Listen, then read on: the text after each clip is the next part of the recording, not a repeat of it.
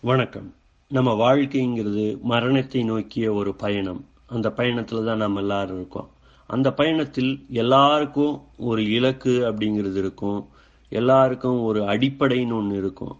அந்த அடிப்படையை நம்முள் தேடி கண்டுபிடிச்சு அந்த அடிப்படைக்கான ஒரு வாழ்வா நம்ம அமைச்சுக்கிட்டோம் அப்படின்னா நம்மளுக்கு அந்த பயணம் என்பது ஒரு ஃபுல்ஃபில்லிங்காக நிறைவை கொடுக்கறதாக அமையும். அப்படித்தான் இந்த இருபத்தி ஆறு வயது ஹரிசோனா பெண்மணியும் தன்னோட வாழ்க்கையில தன்னுடைய மகனுக்கு என்னெல்லாம் செய்யணும் அப்படின்னு எல்லாம் பார்த்து பார்த்து ஆறு வயது மகன் அவனுக்கு வேண்டியதெல்லாம் செய்கிறாங்க இவங்க வாழ்ந்தது ஃபீனிக்ஸ் அரிசோனால அந்த பையனும் தன்னுடைய அம்மாவோட மிக நெருக்கமாக இருக்கான். ரொம்ப அந்யோன்யமாக வாழ்க்கை நகர்ந்துட்டு இருக்கு. திடீர்னு ஒரு நாள் ஏதோ சின்ன பிரச்சனை அப்படின்னு சொல்லிட்டு மருத்துவமனைக்கு போகிறாங்க அந்த பையனுக்கு இது மாதிரி புற்றுநோய் இருக்கிறது தெரிய வருது. நிலகுலைஞ்சு போயிடுறாங்க அந்த அம்மா. பார்த்து பார்த்து அவனுடைய கனவுகள் என்ன அவனுடைய விருப்பு வெறுப்புகள் என்ன அப்படிங்கிறத பார்த்து பார்த்து கவனிச்சுக்கிட்டு இருந்த அம்மாவுக்கு ஆறே வயது மகன்.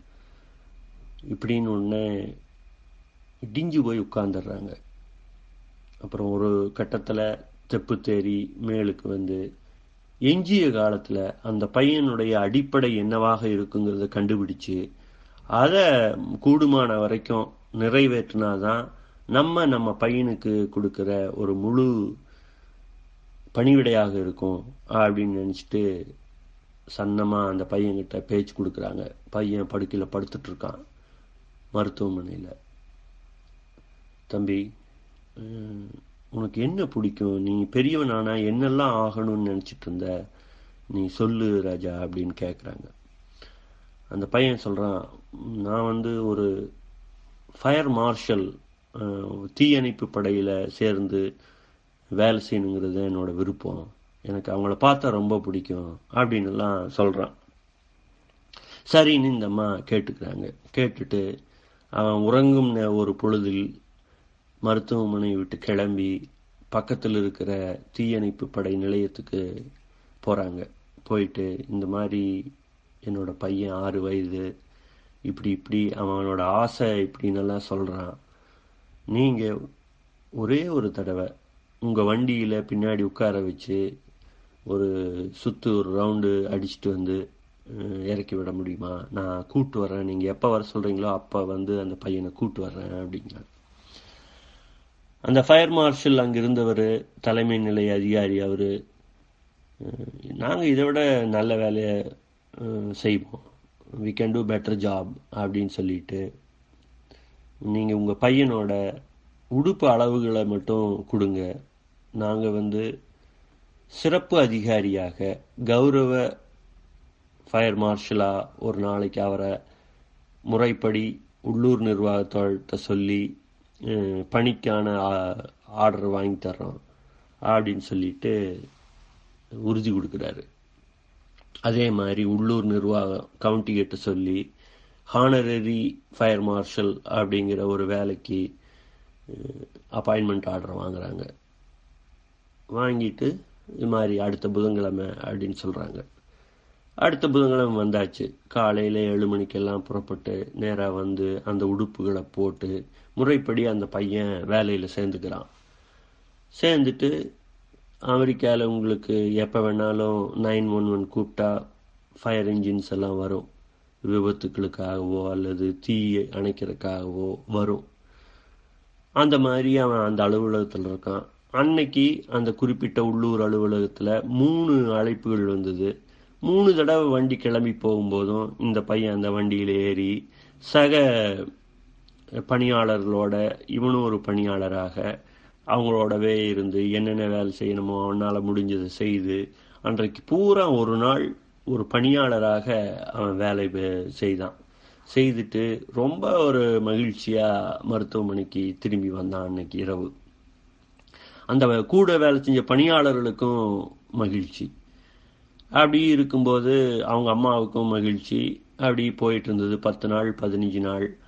ஒரு நாள் அந்த நாள் தான் அப்படின்னு ஆயிடுச்சு பக்கத்தில் இருந்த செவிலித்தாய் நரசம்மாவுக்கு ஏன் ஒரு ஜீவன் தன்னந்தனியாக பிரியணும்?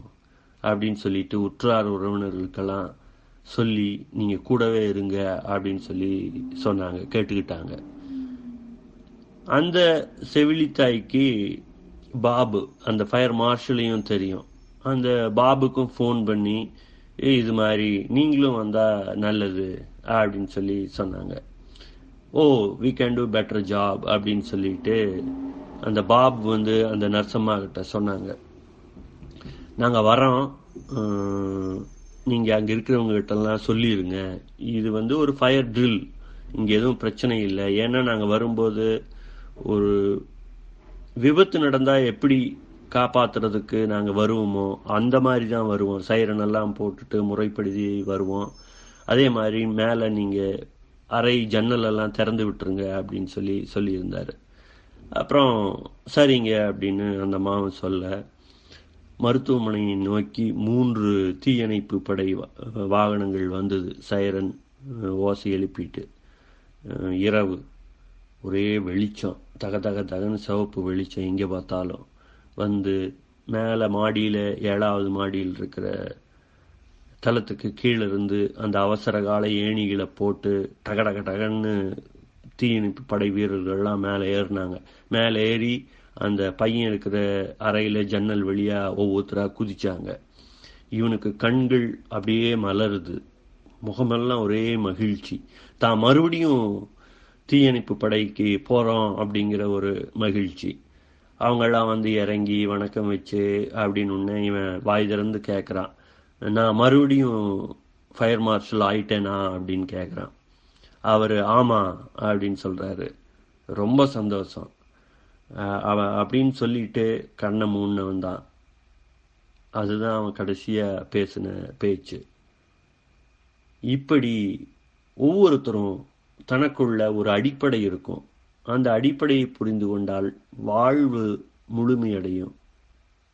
சைனிங் ஆஃப் பழமை பேசி.